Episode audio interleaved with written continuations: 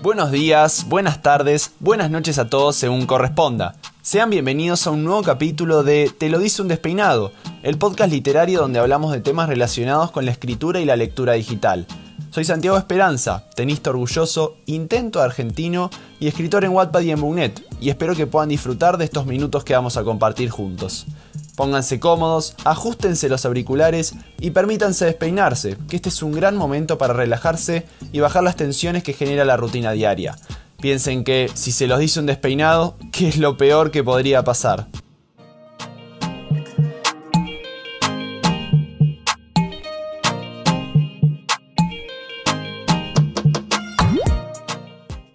Buenas a todos, ¿cómo están? Bienvenidos a un nuevo capítulo de Te lo hice un despeinado. Esta vez tengo el gusto de estar con una invitada muy especial. Ella es autora española en Wattpad, está en el programa de historias pagadas, eh, escribe juvenil, uh, tiene un par de novelas que no he leído todavía, pero espero poder leerlas muy pronto. Y además de escritora también es youtuber y streamer. Ella es Ava Dro. Ava, querida, muchas gracias por estar acá. Muchas gracias a ti, Santi, por invitarme. Para mí es un honor estar en tu podcast, ser la primera invitada. Eso significa que cuando dentro de 10 años sea el décimo aniversario de tu podcast y estés rodeado de estrellas, yo tendré un lugar especial como primera invitada del podcast. Totalmente, nunca te, nunca te vamos a olvidar. Vos quédate tranquila que, que, siempre estarás ahí en el, en el pedestal de que fuiste la primera. Bueno, nada, agradecerte por estar acá y nada, hoy tenemos un tema, me parece muy interesante para, conversar y debatir un poco, sobre todo porque, bueno, me han estado preguntando, ¿no? Y consultando acerca, bueno, del, rol de los personajes que, tienen que tener en una novela, ¿no? Y del desarrollo. Entonces creo que tenemos eh, algunas preguntas preparadas que, que están muy interesantes para poder charlar, ¿no? Y, sacarle provecho. Así que si te parece, vamos con la, con la primera. Perfecto. Bien, a ver, tenemos por acá. ¿Crees que tener buenos personajes es realmente la clave de una trama, como dice el título del episodio o no crees que es así? Creo que es clave, pero no es la clave. No es la clave, es una de las claves. Es una de las claves, pero no es la clave. Tenemos historias muy buenas con personajes desastrosos. Mm, sí, coincido, coincido en que a veces lo que sucede es que una trama por ahí es, es muy fuerte en términos por ahí de, contenido ¿no? y de argumento eh, y que los personajes por ahí se quedan un poco atrás, pero eso no le quita eh, calidad a la novela, ¿no? Yo creo. Sí, a ver, si en esa novela se hubieran trabajado un poquito más los personajes, ya sería redonda. Exacto. Pero exacto. sí, en el thriller pasa muchísimo, que tienes argumentos súper complicados, complejos, conspiraciones mundiales y tal, y los personajes son bastante, tiran a ser bastante planos, y aún así son bestsellers porque son libros muy entretenidos y la trama no se resiente tanto. Sí, coincido, coincido con vos. De hecho, también lo siento mucho por ahí en una de mis novelas, en, en Tu Amigo Invisible, que es una novela con muchos personajes, entonces es imposible por ahí darle voz a cada uno. Eh, y lo que pasa es que yo siento que ahora que lo leo y que veo que ya pasaron varios años, digo, bueno, eh, los personajes no destacan, pero sí siento que, bueno, el suspenso se va manteniendo capítulo a capítulo y es un poco lo que lleva la historia, como bien mencionas vos. Así que, nada, me parece que es un poco cuestión de, de encontrar el equilibrio. Sin dudas estoy de acuerdo con vos que es una de las claves, eh, pero tampoco es para volverse locos, ¿no? Eh, sí, yo creo que hay... sí. También depende del género, o sea, en, un, eso te lo puedes permitir en el thriller, en el misterio, quizá en el terror puede, pero en historias de pocos personajes, bueno, incluso un mm. thriller o terror de pocos personajes, mm. no te lo puedes permitir, no puedes tener malos personajes porque entonces sí que se siente el libro. En romance no eh, puedes eso te iba a decir. personajes planos. Exacto, claro, un romance en, el que los personajes no te transmiten nada son, pueden convertirse en un verdadero problema. Así que, bueno, me parece que estamos bastante de acuerdo ¿no? con, con esta pregunta. Sí. Bien, bien, bien, me alegra. Seguimos entonces con la segunda. Dice, ¿qué sientes que tiene que tener un personaje para que pueda conquistar la mente y corazón de los lectores? ¿Qué sientes tú? ¿Qué siento yo? Ah, me tiraste la pelota, ¿eh? me encanta, me encanta. Yo creo que eh, primero que nada tiene que tener una voz que lo defina. Eh, esto yo hablé un poquito en el, en el capítulo anterior, ¿no? De, lo que yo creía que tenía que tener una novela eh, en cuanto al diseño antes de empezar a escribir. Y me parece muy importante poder darle una voz desde el inicio, porque si uno va construyendo, tranquilamente uno puede ir construyendo capítulo a capítulo a su personaje, pero lo que pasa es que si no tiene, no tiene rasgos que lo hagan destacar y que se queda en esta inmundicia ¿no? de, ser un personaje plano, no va a terminar transmitiendo absolutamente nada al, al que está del otro lado leyendo, ¿no? Eh, entonces creo que sobre todo tiene que tener una voz para poder llegar a la mente y corazón de los lectores. Y después tener también características con las que uno se pueda sentir identificado o que hagan al personaje realista, ¿no? Hemos visto en libros, películas, series, lo que sea, personajes que parecen salidos como de nada, eh, viste, me entendés lo que quiero decir, me parece, ¿no? Como de una fantasía Que, que, no, que son perfectos y personajes perfectos, lamentablemente uno no, en la vida real nadie lo es. Eh, a mí, por lo menos, siempre me gusta hacer personajes que, que, que uno se pueda sentir identificado, que tengan eh, temas de superación en los que tengan que trabajar, que tengan traumas, cosas que pasaron, porque eso al final es lo que los hace humanos, lo que los hace a cada uno distintos del resto, eh, y que después en, una ficción como puede ser un libro es lo que al final va, a terminar dándole al lector la pauta de, ah, sí, esto, esto realmente me llegó, es, es algo con lo que yo me puedo sentir identificado. ¿Vos qué pensás, querida, querida Ava? Lo mismo. Lo mismo. No, estoy totalmente retweet, de acuerdo. retweet. retweet. no, es cierto, es cierto que el, de, tienes que lograr que el lector empatice con tus personajes, incluso con los villanos, eh, mm. si los quieres desarrollar más. Y, y, eso que los vea cercanos, que los vea reales, para eso pues están los defectos, añadirle defectos, pero también meterlos dentro de un conflicto, hacer cosas que, que sienta cercanas, o sea, que sienta que el, el, lector haya podido vivir en algún momento. ¿Sabes? Por ejemplo, una decepción amorosa, una pérdida, miedo, Total. pues miedo a algo común, como miedo a la soledad claro. o miedo a la oscuridad. Eso lo, los hace más reales. Sí, sí, sí, sí. Coincido, coincido con vos. La verdad es que me parece que tampoco en este caso eh, hay mucho para agregar. Y que tal vez yo creo que por ahí cuando, cuando eh, me cuentan en, en, las redes, ¿no? Me, me plantean sus, eh, sus inquietudes con todo el tema de los personajes, como que algunos autores por ahí se esfuerzan demasiado en, en, en querer uh, mostrar algo que en realidad como de querer hacerlos por ahí tan reales, terminan excediéndose, ¿no? Entonces tampoco es, está bueno llevarlo al otro sí. extremo, eh, el tema de mantenerse en un equilibrio, ¿no? De, porque, a ver, obviamente, eh, una persona tiene miedos, tiene preocupaciones, pero no puede tener 200.000 miedos, 200.000 preocupaciones, porque también sí. se pierde la, o sea, ahí también se pierde la voz, o sea, de no tener nada que lo defina, tener demasiadas cosas que lo definan, va a generar una confusión tremenda en el, en el lector. Sí, los personajes tienen que ser cercanos, pero también ser en cierta manera aspiracionales, es decir, que llegado a un punto mm. hagan algo que tú admires, tú digas, wow, o sea, que, que o tomen decisiones que tú digas, qué inteligente, total, o qué valiente, total. o cómo se atreve, porque así, además de, además de, de quererlo, de sentirlo cercano y de entenderle, eh, le admiras y así es como, como creas el carisma. Totalmente, sí, sí, sí, totalmente de acuerdo. Bueno, muy bien, muy bien, Ava. Vamos con la tercera pregunta Gracias. que todas estas... Sí. ¿Cuántos puntos llevo? Eh, no, 10 de 10, claramente, claramente, pero por favor, bien, eh, estás, estás yendo muy bien en este examen. Se lo dedico a mis lectoras. Sí, a todas, que tengo que leer, tengo que leerte, Ava. ¿Cuál me recomiendas para empezar a leer en tus novelas? Eh, Cuervo, te recomiendo Cuervo. Cuervo, sí, la he escuchado, la he escuchado mucho. Eh, Bien, vamos entonces con otra pregunta. ¿Cuán importante consideran el trabajo de los personajes secundarios? ¿Deberían ser un simple adorno o apoyo de los protagonistas o deberían tener una voz definida? A ver, ahora te toca a vos la pelota, ¿eh? no me pienses hacer responder primero. Hombre, desde luego que los personajes secundarios eh, deben tener una voz definida. Todos los personajes que intervengan un poquito en la trama o que tengan por lo menos un diálogo o hagan algo, tengan alguna acción, sí deberían estar definidos de alguna manera. Cuanto más definidos, mejor. No quiere decir que tengan que eh, robar protagonismo o que tengas que te hayas currado un trasfondo brutal para tu personaje secundario y le tengas que contar todo. No, simplemente con que tú como escritor lo sepas, al escribirlo ya le vas a dar esa voz.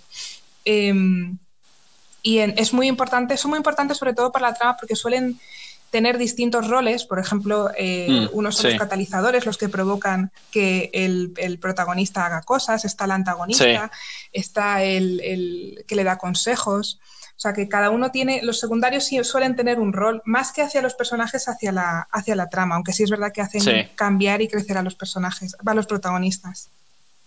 Exacto, exacto. O sea, lo que mencionás vos me parece súper importante, eh, sobre todo el tema de, de, lo que aportan a la trama. No solo tiene que ver con cómo influencian a los protagonistas, sino también cómo hacen avanzar o hacer que la trama se detenga, ya sea en el nudo, en el desenlace, donde sea que estemos parados en la historia. Eh, y también agregar a tu, a tu respuesta, que muy de acuerdo, sigue el 10 de 10 en el, en el puntaje de, de en este examen. Eh, creo que es los personajes secundarios son importantísimos que tengan su voz, eh, porque si no se transforman en relleno. Y todo lo que sea relleno en una novela no muestra un poco por ahí la, falta ¿no? de, habilidad del autor de poder hacer eh, ya sea ese personaje o ese diálogo o ese momento de la trama que sea que tenga un significado, ¿no? Entonces, realmente poder darle esta voz a los personajes secundarios, ya sea para hacer avanzar la trama o para modificar a un personaje protagonista, eh, creo que lo tienen que tener todos muy en cuenta. Eh, también, además, eh, no sé si pensás igual que yo, pero a veces uno se termina hasta enamorando más de los personajes secundarios que de los mismos protagonistas, ¿no? Y creo que esa es un poco la magia, ¿no? También de, jugar con eso, de, presentar diferentes personalidades que puedan atraer a uno u otros lectores, no que todos amen u odien al, al mismo, ¿no? Es que hacer un personaje secundario plano es desaprovechar una gran oportunidad porque los secundarios te dan muchísimo más juego que los protagonistas. Con los protagonistas te tienes que contener, tienes que tener mucho cuidado de qué haces o, de qué, les haces hacer, decir, sentir. No pueden ser demasiado estrambóticos. Pero con, los, con los secundarios tú puedes hacer la fantasía que quieras. O sea, puedes hacer, no sé, puedes hacer a Jack Sparrow en Piratas del Caribe, que básicamente robó la película. El problema fue que le pusieron de protagonistas las siguientes y ves ese personaje tan excéntrico como protagonista no funciona, se carga la historia, pero mm. como secundario es glorioso. Por eso eh, no, es, solamente hacerlo por tu historia, sino hacerlo por ti como escritora para lucirte, porque es, eh, te puedes divertir muchísimo con los secundarios. Concuerdo, concuerdo.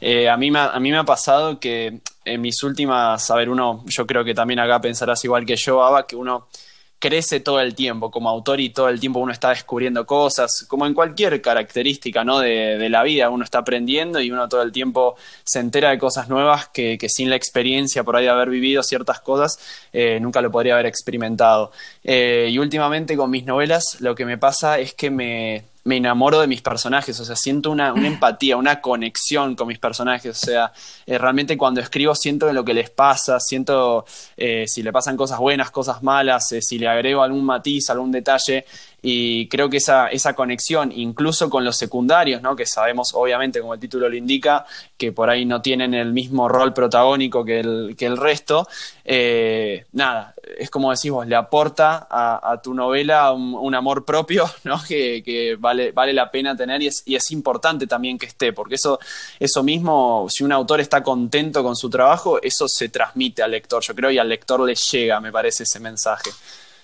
Sí, estoy totalmente de acuerdo. Si te has logrado enamorar de tus personajes, tienes ya la mitad del trabajo hecho porque esos que les has conocido hasta tal punto son tan reales para ti, los tienes tan interiorizados que tienes sentimientos hacia ellos. Yo mm, enamorarme un poco puede ser también les odio porque a veces me pone muy eh, total, claro, sí, sí, total. Me faltó la otra parte, la otra cara de la moneda, sí. pero en general siento cariño hacia ellos.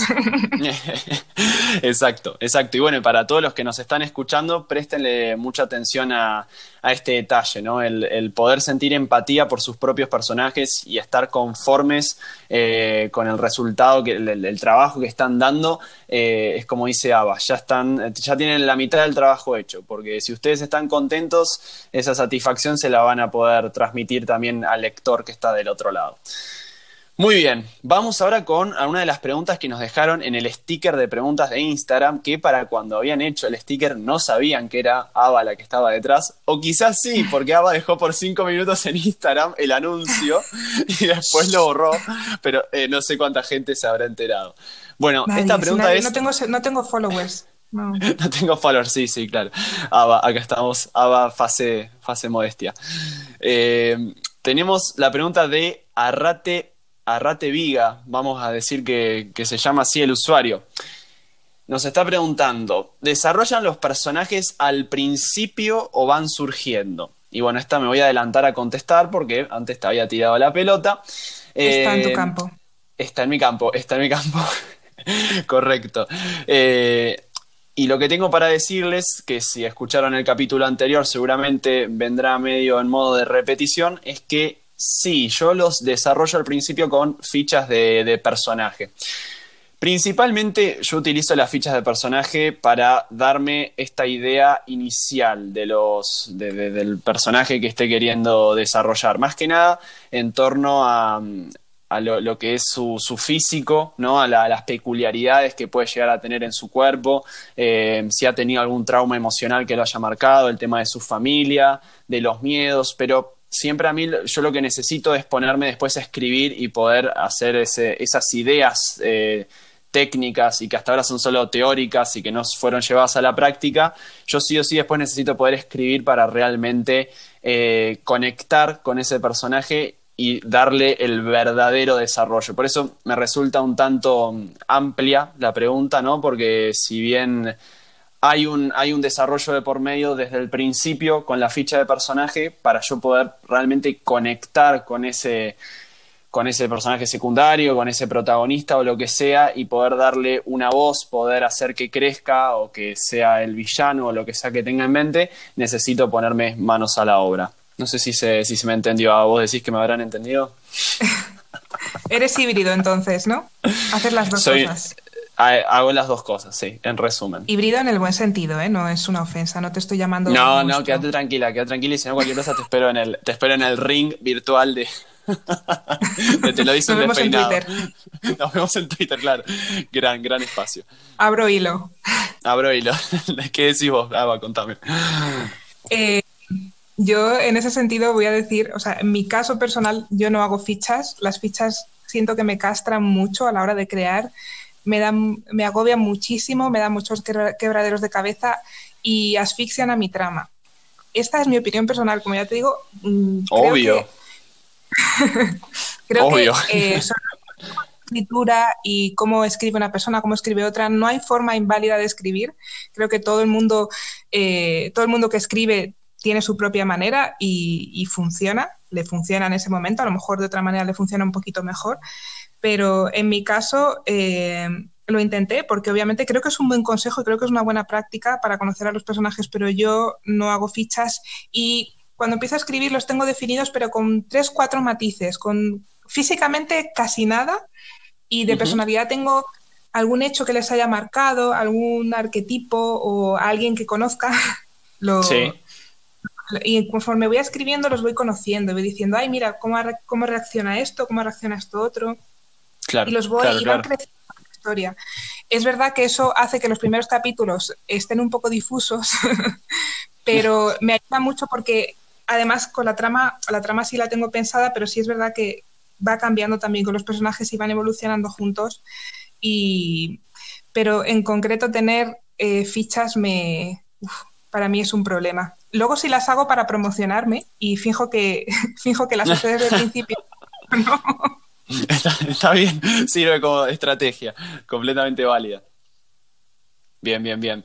Eh, no, y te, entiendo también lo que decís en cuanto a, a que te asfixia, ¿no? Por eso yo mencionaba esto de, y que creo que me aplicaste muy bien la palabra, que sé que es, viene sin ofensa, ¿no? Esto de, del híbrido, eh, porque yo los uso, eh, los uso como, como material inicial, entonces uno también va capítulo a capítulo descubriendo a ese personaje a medida que escribe y que siente las palabras, ¿no? De lo que va, de lo que va narrando. Así que creo que, que es un equilibrio un poco de, lo que mencionás vos eh, y es como también dice Ava, chicos, importantísimo tener en cuenta que la experiencia personal también de lo que a uno le funciona eh, varía, o sea, no hay una sola forma de hacer las cosas, no es como que hay una fórmula de decir, bueno, esto se hace de tal forma y hay que hacerlo sí o sí de esta manera porque te lo dice el teorema de Ava en, en fichas de personajes, o sea, eh, a Ava le encantaría tener el, teorema de Ava, pero no, no existe.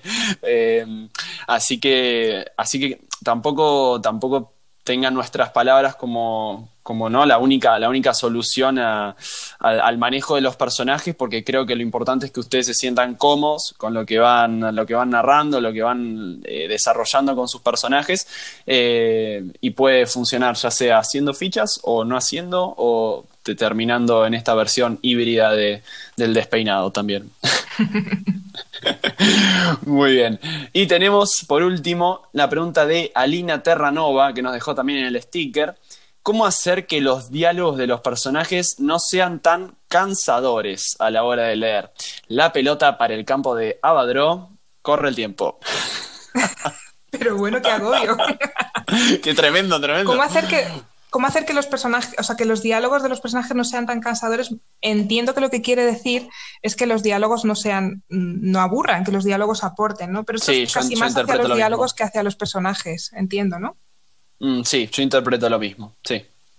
Pues básicamente eh, a veces cuando escribimos eh, pensamos que tenemos que meterlo todo en nuestra historia, porque es importante cuando un personaje entra en una habitación que salude o que si va a coger algo que pida permiso, pero hay que pensar, hay que dar muchas, muchísimas cosas por hecho. Siempre habrá algún eh, lector mm, más o menos avispado que te diga, pero empiezan a hablar y no se saludan, pero no se han presentado, no, no, no sabe su nombre, ¿cómo sabe su nombre? Y hay momentos en los que eso no importa, ¿sabes? A lo mejor va a una tienda y no tienes por qué poner nada en el diálogo. Pon en, el, en, el, en los diálogos simplemente limítate a todo lo que aporte algo, todo lo que aporte información que el lector necesita tener. Es decir, cosas nuevas. Eh, sí que puedes alargarlo un poco en interacciones importantes. Por ejemplo, si el villano por primera vez habla con el protagonista, o viceversa, es que estoy poniéndome en el lado del villano. Sí, claro, eh, claro. Es importante. Te encanta, te encanta. es importante ver cómo, cómo interaccionan, cómo es la dinámica entre ellos dos, si se respetan, si se hablan a distancia, si son fríos el uno con el otro, si tienen una, cercanía falsa. Es, por ejemplo, o en una historia mm. de amor, ¿no? el primer, el primer contacto entre él y ella, o él y él, o ella y ella, o ellos todos juntos. Sí, te em, interrumpo un segundo, Ava. Eh, justamente con, lo que mencionás, me, creo, coincido con vos a pleno, ¿no? En que por ahí no está tanto en el diálogo en sí, sino en lo que acompaña ese diálogo también eh, y los los detalles eh, que uno incluya acompañando ese diálogo, ¿no? Que siente el, que siente el personaje por ahí que está narrando, si es que estamos en primera persona o en tercera persona, qué se puede percibir del ambiente, justamente del, del respeto, ¿no? ¿Cuáles son esos, esos detalles que acompañan, ¿no? Sí, sí, totalmente. Eh, las, las ¿cómo se dice? Acotaciones, ¿no? Dentro de los diálogos, el de qué mm, gestos están haciendo los protagonistas, dónde están, qué hacen, qué les acompaña. Y luego piensa que no puedes tener diálogos demasiado largos. Si tienes un diálogo demasiado largo, en plan dos páginas enteras, busca una parte que puedas convertir en un párrafo. Es decir, que lo que están diciendo tú lo puedas. Y entonces acordaron eh, tal plan. O entonces quedaron con hablar con tal persona en ese momento. No pones, eh, oye, hablamos con esta persona y el otro. Me parece buena idea. Eso te lo puedes hablar, lo puedes convertir en un párrafo. Sí, sí, sí, sí, totalmente. Ahí hay que ser un poco, estar atento, ¿no? Y ser vivo eh, y perspicaz a la hora de, por ahí eliminar esos diálogos que sentimos que no aportan nada a la trama, ¿no? Y que vuelven un poco a lo que mencionamos antes del tema del relleno. O sea, eh, es cierto lo que dice Ava, sí, ok, habrá algunos lectores que estén, que estén muy atentos, ¿no? De, ah, pero no se saludaron, ah, pero bueno, estamos leyendo también una ficción y uno tiene que hacer correr la trama. Si uno presta atención a cada uno de esos detalles, sería como leer eh, la, Biblia, ¿no? Perdona a todos los religiosos que estén hablando, personalmente no, no encuentro entretenido leer la Biblia, así que lo, utilizo de, eh, como ejemplo, ¿no? En cuanto a, lo que se puede y no se puede incluir para hacer de, un material eh, dinámico, sobre todo, ¿no? Me parece que esa es la palabra. Como leer el acta de un juicio, ¿no? Claro, claro, sino es como una sucesión de hechos eh, que no, no, no te aportan absolutamente nada de, emoción, ¿no? sí. Me parece que siempre va por tendrás, ese lado. Sí, siempre tendrás eh, digo, personajes lectores que te exijan ese nivel de realismo, pero hay que olvidarnos de escribir historias realistas, en el sentido eh, literal de la palabra. Hay que escribir historias coherentes, digo coherentes, mm. verosímiles. Entonces, un diálogo para ti, una escena tiene que ser verosímil, que el lector, el lector si no es pejiguero, se la pueda creer. es decir, alguien entra en una tienda, coge algo, lo pone en el mostrador y hay un intercambio de dinero, ¿vale? un lector pejiguero te va a decir, oye, y no hablan, no se saludan, ¿cómo sabe cuánto dinero tiene que pagar? Claro, Pero hay que hacerlo verosímil. Es decir, lo que sería inverosímil es que llegara a la tienda, cogiera una cosa y se fuera sin pagar, por ejemplo. Bueno, según el país. Pero, Totalmente, totalmente. O sea, eso también es a tener en cuenta. Yo creo que a un lector, o por lo menos en mi experiencia, me va a molestar mucho más eh, leer una incoherencia, o sea, algo que yo no podría aplicar eh, en mi vida diaria que el hecho de que se salte en un saludo o un buenos días, ¿no? Que no es una incoherencia, es simplemente que estamos dando por hecho ciertas situaciones que, que son obvias y que no, y no aportan absolutamente nada a lo que queremos contar de nuestra trama. Eh, así que bueno, esas son las cinco preguntas que, estamos, vamos a cubrir hoy, pero quiero, quiero darte, Ava, este, este último espacio para, para que, bueno, para algún consejo a lo que tengas en mente eh, para darle a los autores que están ahí escuchándonos y que tienen ahí dudas con sus, con sus personajes. ¿Qué, qué les dirías que hagan con sus, con sus queridos protagonistas? O secundarios o antagonistas. Yo creo que, creo que lo que más puede enriquecer a, tu creación de personajes es que te conviertas en un escritor muy observador.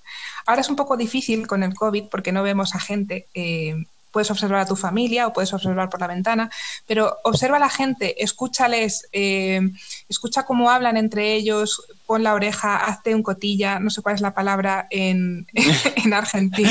Sí, chusmear sería, ¿no? Este cotilla sí, sí. Conviértete un poco en chismoso, eh, observa a la gente cómo reacciona, cuando un amigo te esté contando, oye, pues he tenido este problema, tal, cómo habla tu amigo, ¿cuál es la diferencia entre cómo habla tu amigo, cómo habla tu un policía, cómo habla tu madre?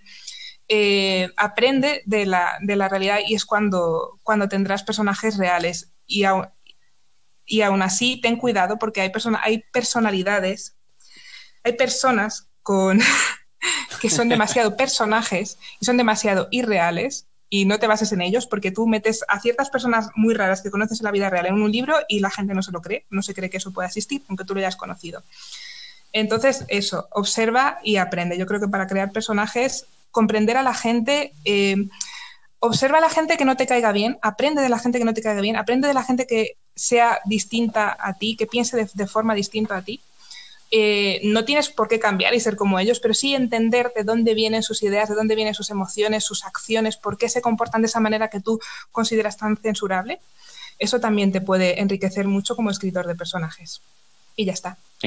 Excelente, excelente, me encantó, me encantó. Yo solamente voy a resumir un poco lo que dijo Ava y agregar eh, mi impronta y es que encuentren siempre el equilibrio, ya saben chicos, los extremos no sirven, eh, ni muy planos, ni tampoco intenten eh, crear un personaje con tantas cosas que el lector se termine confundiendo y, abóquense a, trabajar, en, a trabajar en, cada, en cada uno de sus personajes teniendo en cuenta lo que les mencionaba. Sean perceptivos a la hora de, de, poder darles detalles reales con los que se puedan, tanto nosotros como autores, como los que están leyendo al otro lado de la pantalla, se puedan sentir identificados y disfruten, disfruten, disfruten narrar a sus, a sus personajes, que es creo de las cosas más lindas, poder hacer avanzar a sus creaciones hacia todos los desmadres y, catástrofes que los van a meter en, en, su trama, ¿no? Yo creo.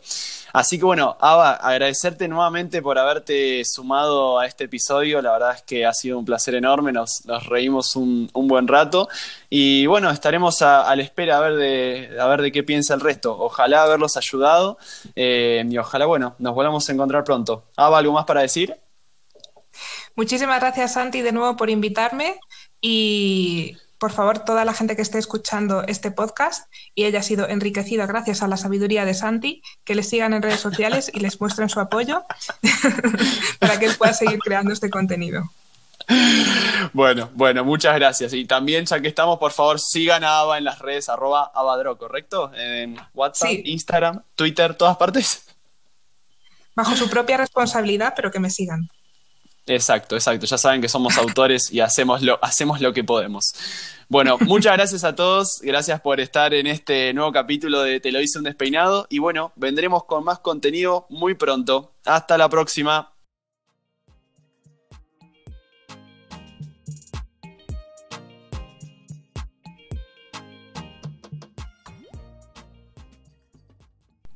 Si les gustó el capítulo, los invito a apoyar el podcast para no perderse las últimas novedades y también acompañarme en Instagram para que podamos interactuar de cara a próximos episodios. ¿De qué les gustaría que hable próximamente? ¿Tiene algún invitado para recomendarme? ¿Les gustaría compartir sus experiencias literarias conmigo? Bueno, todo eso y más los espero en mi cuenta arroba speranza1 con doble S para seguir ampliando el vínculo que estoy seguro ya estamos formando. Esto fue Hablemos de personajes con Abadro. Los saluda su despeinado eterno y espero que su día continúe de la mejor manera. Muchísimas gracias por acompañarnos. Chao, chao.